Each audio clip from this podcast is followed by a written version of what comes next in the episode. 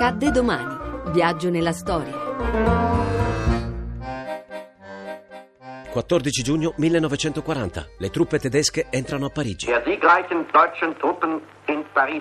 Le truppe tedesche sono entrate a Parigi. I tedeschi, grazie alla tattica della Blitzkrieg, la guerra lampo, riescono a sopraffare le forze francesi in meno di un mese. Mentre la Germania fa il suo vittorioso ingresso nella capitale, il governo francese si sposta a Bordeaux. La Francia capitola il 25 giugno. La guerra sul fronte occidentale si conclude con una spettacolare vittoria tedesca. I nuclei centrali della Maginot sono strenuamente difesi da valorosi soldati francesi. Per l'ultima volta si muove il complicato meccanismo di questa organizzazione di difesa. La Francia avvia le trattative per l'armistizio e Hitler vuole che la pace venisse firmata nello stesso vagone ferroviario in cui era stato firmato l'armistizio del 1918 che aveva sancito la fine della Prima Guerra Mondiale. Il nuovo armistizio venne firmato a Compiègne.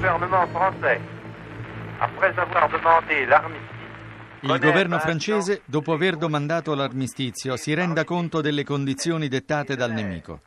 Il risultato delle condizioni è che le forze francesi di terra, aria, mare saranno interamente smobilitate. Il governo francese cadrà nelle mani della Germania e dell'Italia.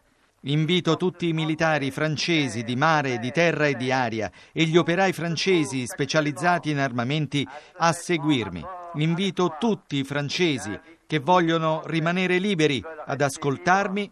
Viva la Francia, libera nell'onore e nell'indipendenza.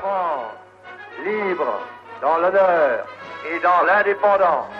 Il presidente del Consiglio francese Paul Renault, avendo firmato un accordo con la Gran Bretagna con il quale si impegnava a non sancire una pace separata con la Germania nazista, rassegnò le dimissioni e venne sostituito dal maresciallo Philippe Pétain, che fu incaricato di negoziare un armistizio con la Germania.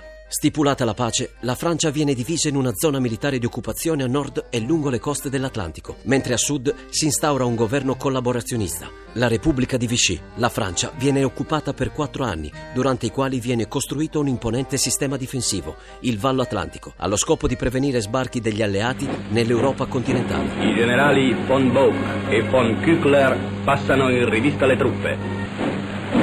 Verdun, presso il monumento commemorativo delle passate battaglie, sfilano vittoriose le truppe della sedicesima armata. Solo con lo sbarco in Normandia del giugno 1944 inizia la campagna di liberazione della Francia dal regime nazista. A domani da Daniele Monachella. In redazione Laura Nerozzi, le ricerche sono di Mimmi Micocci, alla parte tecnica Giampiero Cacciato, la regia è di Ludovico Suppa. Il podcast e lo streaming sono su radio1.rai.it.